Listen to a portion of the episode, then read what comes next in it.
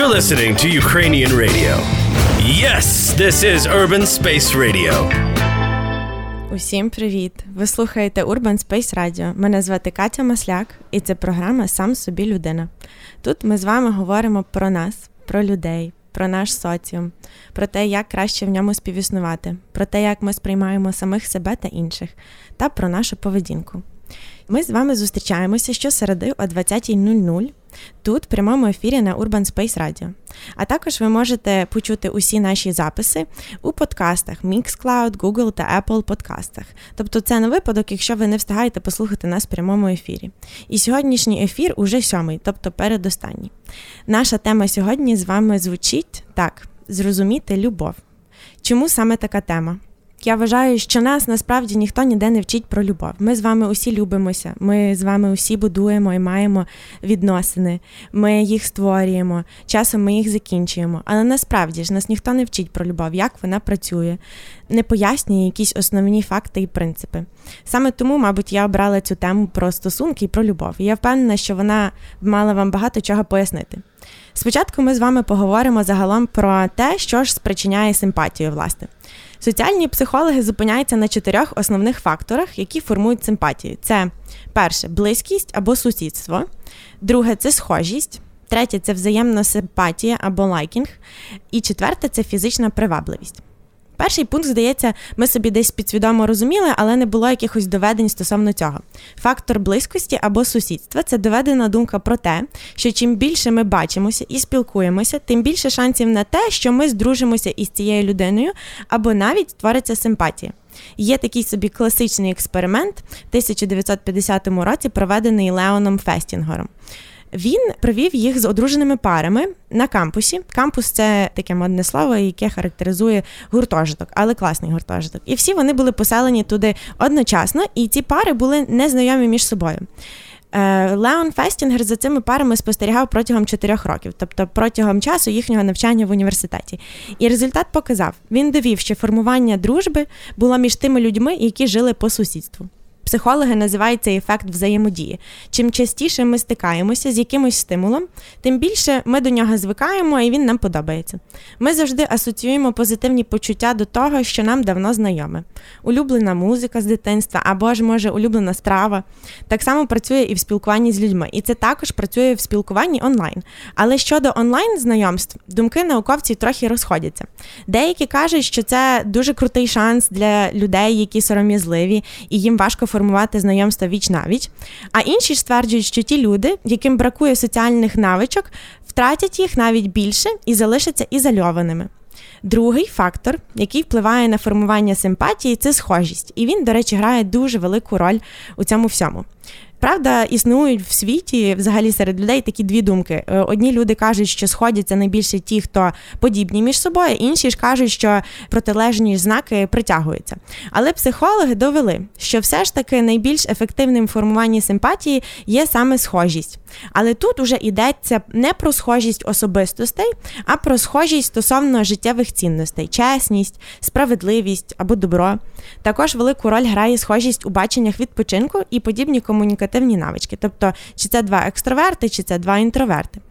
Сьогоднішнє наше питання до слухачів було нас було їх два. Власне, перше питання це було яку пораду в стосунках ви дали б собі молодшим.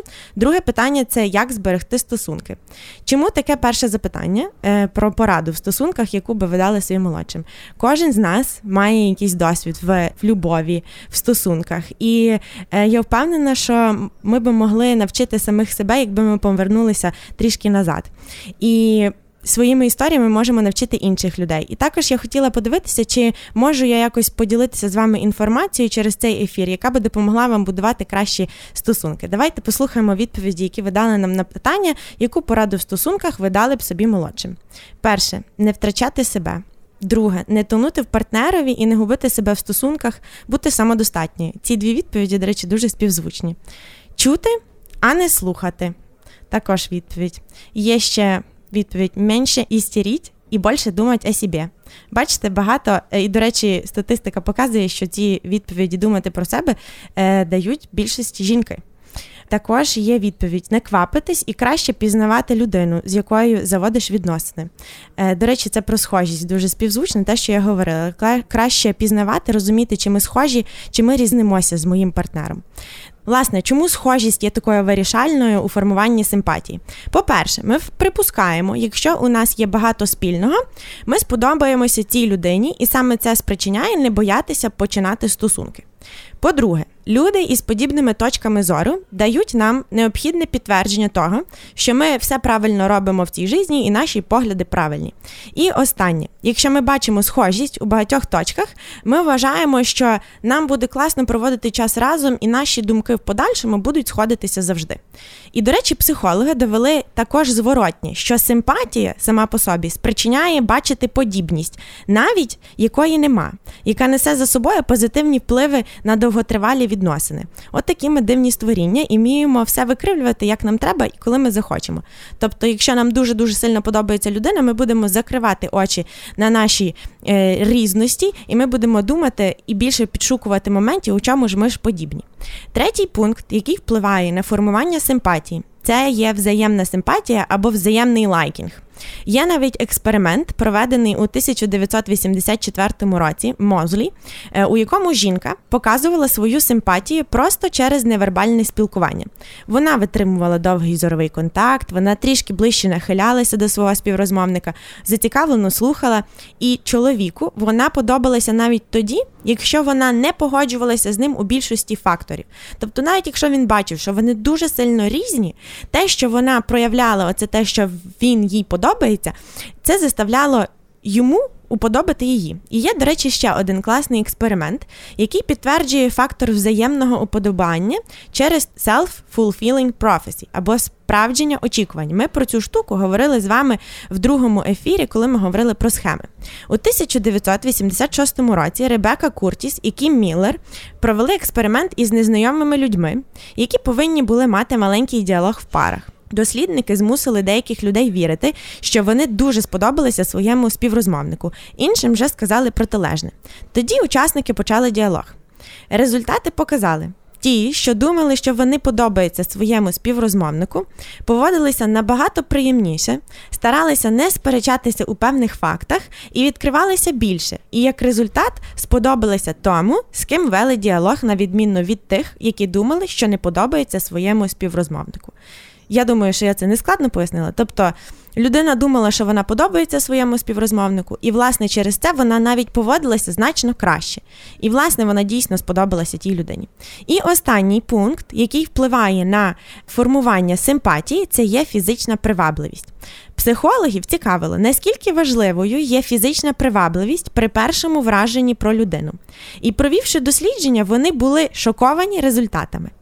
1966 році Хартфілд і Волстер провели експеримент, в якому брало участь 752 людини.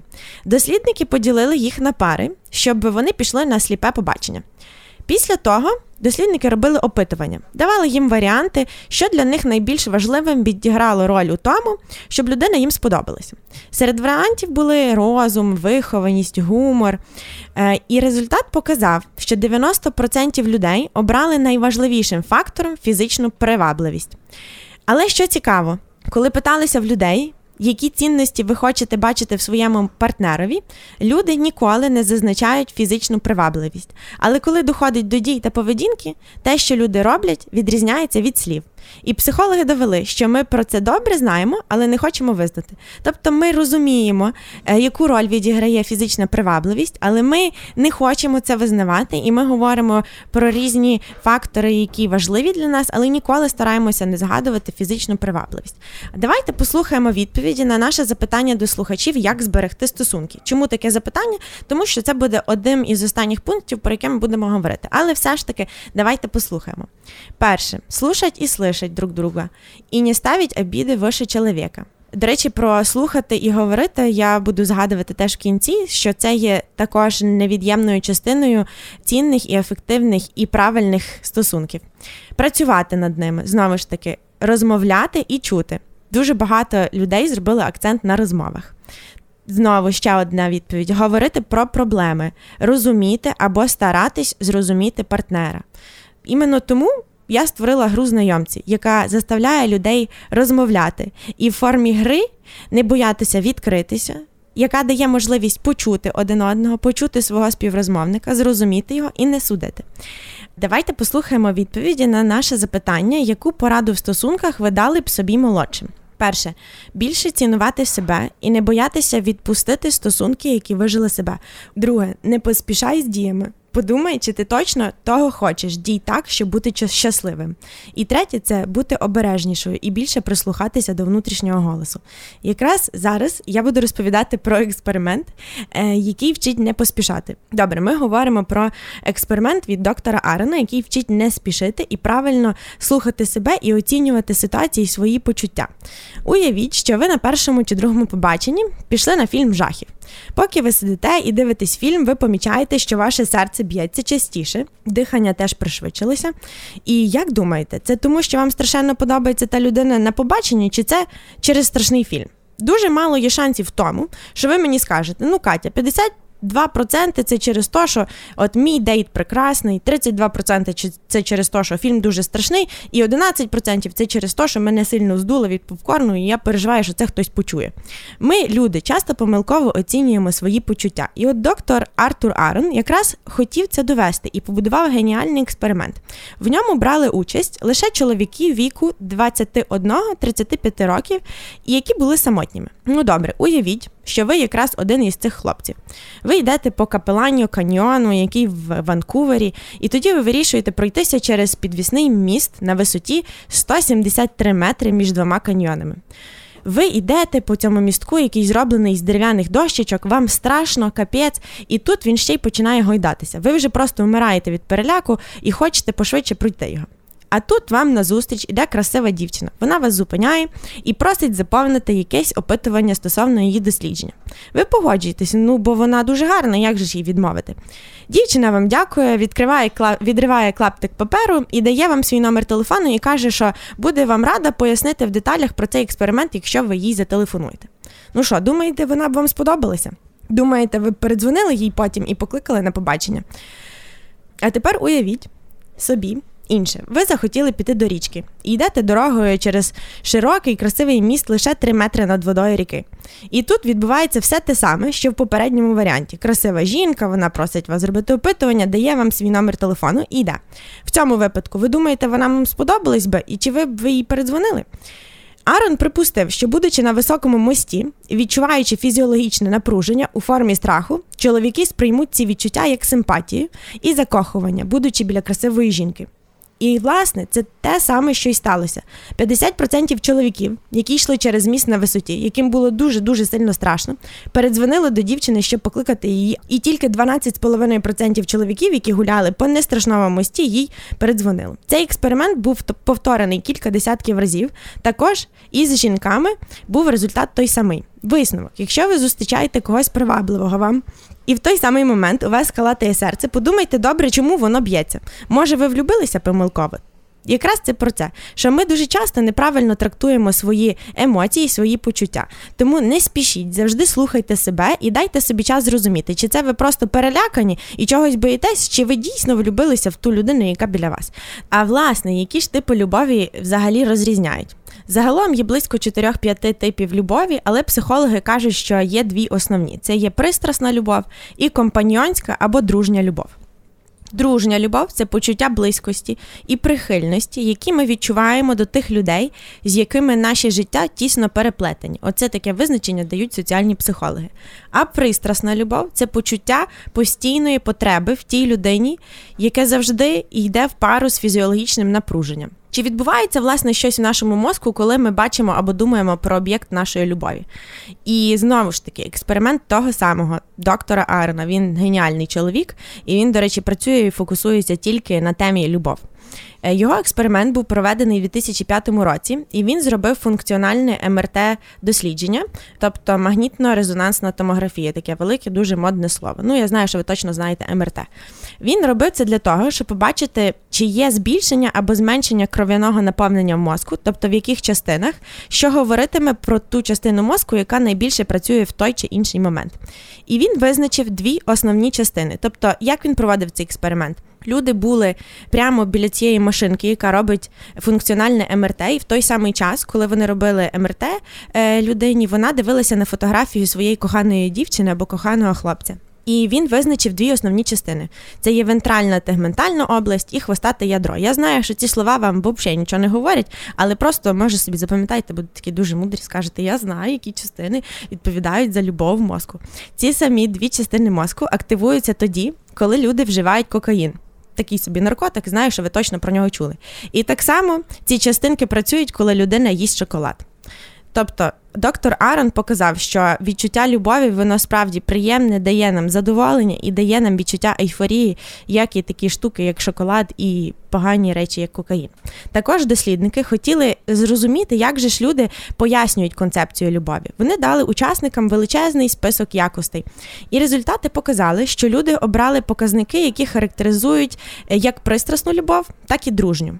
Але також є цікавий факт. Що вони дослідили? Люди надають перевагу характеристикам дружньої любові, коли вирішують, чи продовжувати відносини, чи закінчувати їх. От приклад з цих результатів: перше це довіра, друге це турбота чесність, дружба і повага. Тобто, всі ці пункти є найбільш основними, якщо люди будуть думати про якісні довготривалі відносини. І також були відмічені такі е, фактори, як постійні думки про людину і метелики в животі. Вони відповідають за цю таку романтичну, пристрасну любов. Вони були також згадані, але в меншій мірі. Соціальні психологи зробили висновок, що компаньонська або дружня любов є сутністю усієї любові.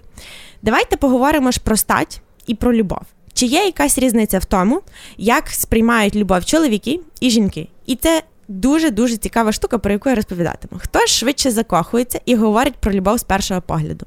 Хто більше практичний? І твердий в відносинах в любові. Якщо ви, як і більшість людей, ви скажете, що це жінки, які швидко влюбляються, але дослідники довели, що це не так. Вони на початках теж так думали, але результати отримали протилежні, і це їх вразило. Результати сотень досліджень показали, що саме чоловіки закохуються швидше і швидше починають говорити про любов або любов з першого погляду. І на противагу жінки більш мають практичний підхід до любові. Е, у них любов базується на дружбі, тобто вони в більшості переживають компаньонську любов. Першим, хто дослідив цю різницю, були Кеннет та Карен Дайон. Проте є також схожості між сприйняттям любові у чоловіків та жінок. Вона і є найважливішою. Хоч і чоловіки частіше переживають пристрасну любов, а жінки компаньонську, і чоловіки, і жінки погоджуються, що найважливішою є дружня любов в понятті любові і надійних стосунків. Тобто і чоловіки, і жінки вважають, якщо будувати якісні довготривалі відносини, то важливим фактором є така дружня компаньонська надійна любов. Нагадаю вам визначення, як говорять е, дослідники, що таке дружня любов. Це почуття близькості і прихильності, які ми відчуваємо до тих людей, з якими наші життя тісно переплетені. І на противагу, пристрасна любов це почуття постійної потреби в тій людині, яке завжди йде пару з фізіологічним напруженням. Тобто це ці метелики в животі, і тахікардія, і пришвидшене е, дихання, і таке всяке. Тому ми з вами почули, що є от як люди сприймають е, любов і як вони її визначають. Давайте ми з вами послухаємо трохи відповідей ще е, на запитання, яку б пораду ви дали собі в стосунках, коли би були молодшими. Бути завжди чесною з партнером або з партнеркою, з собою, звісно, також. Так, це правда, потрібно мати сміливість на те, щоб бути відвертим, як перед собою, так і перед своїм партнером. Робити один одному приємні сюрпризи, робити шалені вчинки та розбавляти будні. Так, до речі, це е, теж дуже класна порада, якою треба скористатися. Увага до людини не не ігнорувати дзвіночки бажання в поведінці. Так, не можу не погодитися, що потрібно не забувати про увагу, яку ми повинні давати нашому партнерові. І якщо ми будемо завжди уважними, ми будемо бачити якісь проблеми, або, як ви кажете, ці дзвіночки. Стараюся якось більше роз'яснити якісь, можливо, незрозумілі нам штуки в любові і у відносинах. Ми з вами вже проговорили, що ж власне провокує симпатію в людей, е, як ми часом можемо помилково сприймати наші е, відчуття і читати їх як закоханість, хоча це може бути якесь фізіологічне напруження. Також ми говорили про те, яка різниця у сприйнятті любові між чоловіками та жінками. А далі ми продовжуємо про те говорити, що ж впливає, як ми поводимося у своїх стосунках. І психологи звертають увагу на теорію прив'язувань. Це про те, що наша поведінка в стосунках в дорослому віці базується на нашому минулому досвіді з батьками або тими, хто про нас турбувався, коли ми були маленькими карапузами. Як би це дивно не звучало, але це правда минуле, наше дитинство, воно дуже сильно впливає на те, які ми є е, в дорослому віці. І також воно впливає на те, як ми будуємо відносини. Про це почали говорити в 1980 році Джон та Болбі. Вони визначили три основні типи зв'язку між дітьми та їхніми батьками. Зараз таке буде трохи е, сильне наповнення інформацією, але я попрошу вас послухати, тому що воно є дуже важливим. Знаю, що цей ефір не такий, як попередній, в ньому менше історій коментарій ваших, більше якоїсь подачі моєї інформації, але. Власне, вибачте, не моєї, а наукової інформації, але я надіюся, що воно вам допоможе. Тому так, три основні типи зв'язку між дітьми та їхніми батьками. Діти із безпечним стилем прив'язування це ті, чиї батьки турботливі і відповідали позитивними емоціями, коли взаємодіяли із своєю дитиною. Ці діти довіряють своїм вихователям і не переживають, що будуть забутими. Другий тип це діти із уникаючим типом прив'язування. Їхні батьки зазвичай тримаються осторонь і не дуже показують емоції дітям, не завжди відповідають на потребу дитини в турботі. Ці діти хочуть уваги, але вчаться притуплювати свої почуття, бо знають, що їхня потреба не буде задоволеною. І третє це діти, які мають двояке прив'язування, тобто воно постійно змінюється. Їхні батьки або зовсім ігнорують дитину, або надто багато уваги їй дають. Вони не є стабільні у своїй турботі. Ці діти завжди схвильовані, бо вони не можуть передбачити, як і коли батьки дадуть їм увагу. Ця теорія говорить, що типи прив'язування, які ми вчимося в дитинстві, завжди з'являються в наших стосунках потім. І це правда. У мене є подруга, е, яка от в неї батьки, на жаль, розведені з самого дитинства. І от мама її багато працювала, не мала е, можливості приділяти багато уваги своїй дитині. Тобто її або багато часу не було, або було і багато. Тобто, це йдеться, що в, в дівчинки виробилося оце двояке прив'язування. І це правда. Вона е, зараз в дорослому віці вона дуже сильно сильно прив'язується до своїх партнерів, і вона сама це розуміє. Вона говорить про минуле і каже, це дуже сильно попливало на мене, е, що я не можу спокійно якось е, будувати відносини зі своїм партнером. Я постійно якось дуже сильно до нього прив'язуюся і давлю на нього цим. Тільки перший є безпечний тип прив'язування, він є найбільш здоровим, дає можливість почуватися вільно і задоволено у відносинах. Інші два, тобто перший це безпечний тип прив'язування, якого вчать дітей батьки. Другий і третій це такі небезпечні типи прив'язування, які будуть негативно впливати в майбутньому у відносинах. Але дослідники показали, що насправді вони не є, вони не вічно тримаються з нами. Е, наші партнери можуть нас переучити. Якщо ми будемо знати, що в нас є така проблема, ми можемо навчитися е, до здорового прив'язування. Тобто, коли ми не будемо переживати, що на про нас хтось забуде, ми будемо знати, що е, наш партнер наш любить і е, постійно нам віддає емоції, коли ми цього потребуємо. Також є соціальна теорія обміну, це залежить від сприйняття нагород та вкладень у відносини. Психологи говорять, що рівень задоволення залежить від простого е, відношення між вигодою та вкладеннями. Якщо те, що ви вклали у відносини менше, ніж те, що ви від них отримуєте, скоріш за все, ці стосунки не будуть приносити багато задоволення. Тут от психологи говорять про стосунки чисто в такому якомусь економічній формі, про те, що то, що ти вклав, і ти маєш це відбити. Якщо ти не, не відбиваєш, то тоді тоді воно буде приносити якийсь збиток. Також є теорія про рівність, і це найбільш реалістична і правдива е, теорія. І про це погоджуються усі соціальні психологи. Люди найщасливіші у відносинах, якщо рівні вкладень і старань є однаковими з обох сторін. І давайте є одна така якраз відповідь про пораду е, собі молодшому, якраз дотично до цього пункту обговорюй все, і стосунки це завжди 50 на 50. Не все залежить тільки від тебе. Це якраз про цю теорію рівності, що е, в стосунках все залежить від обох людей. Не може бути хтось один повністю винен або хтось другий, тобто завжди відповідають роль є двох людей. І основним чинником, який впливає на збереження і стійкість відносин, це є комітмент, таке мудре слово, або зобов'язання. Це те, наскільки ви серйозно ставитеся до цих відносин. Якщо рівні зобов'язань високі, навіть якщо з'являється якась приваблива людина людина навколо, вона не стане перешкодою у ваших відносинах тільки тому, що рівень зобов'язань і комітменту у вас є високий, і ви розумієте, що ці відносини для мене важливі, і мені все одно на людей навколо красивих, некрасивих. Тобто я ціную ці відносини, і мені нікого навколо не треба. І нарешті психологи говорять про велику роль позитивних ілюзій. Е, до речі, мене слухає моя мама, і вона мені от тільки що написала: ти дуже влучно сказала про відносини і відповідальність, і про зобов'язання. От мама похвалила, значить, я молодець. Е, хотіла додати, до речі, що якщо у партнерів є високий рівень зобов'язань, тобто вони цінують відносини, стосунки, то вони легше сприйматимуть погрішності один одного та легше пробачатимуть один одному. А далі ми з вами говорили про позитивні ілюзії, про свого партнера, що воно таке і чому воно є позитивним у відносинах. Ми справді сильно мотивовані зберігати позитивне сприйняття наших партнерів, незважаючи на факти. Був проведений експеримент в 96-му році Мюррей і Холмсом. У ньому брали участь подружні пари. І їм треба було виконати два завдання: описати себе, відзначити свої характеристики і описати свого партнера. І результат показав, що партнери описали один одного набагато краще, ніж кожен говорив сам про себе. Тобто Мюррей і Холмс підтвердили, що ми маємо цю таку, ми робимо такі позитивні ілюзії про наших партнерів, тому що ми хочемо зберігати про них позитивні враження. Чому це добре працює і впливає добре на відносини? Мюррей і Холмс довели, що чим більше партнери ідеалізують один одного, тим більші рівні задоволення, а також ідеалізації мають довготривалий позитивний вплив. Міллер з колегами в 2006 році провели величезний експеримент, е, який тривав 13 років. 13 років це дуже довго. Вони спостерігали за подружніми парами і довели, що подружні пари, які від початку ідеалізували свого партнера, мали більші рівні любові пізніше.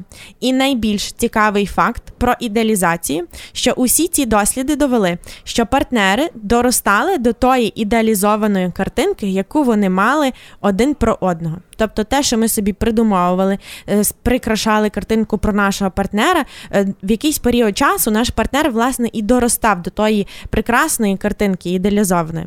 Але, звісно, психологи застерігають використовувати цю ідеалізацію постійно. Якщо у пари є серйозні проблеми, тоді справді потрібно дивитися реалістично на все, що відбувається, так сказати, зняти рожеві окуляри і бути 100% чесними.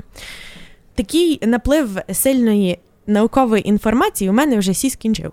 Але я хочу продовжити і додати про те, що 90% наших відповідей сьогодні, наших слухачів, були про те, що ми повинні слухати, чути один одного. Ми повинні багато говорити.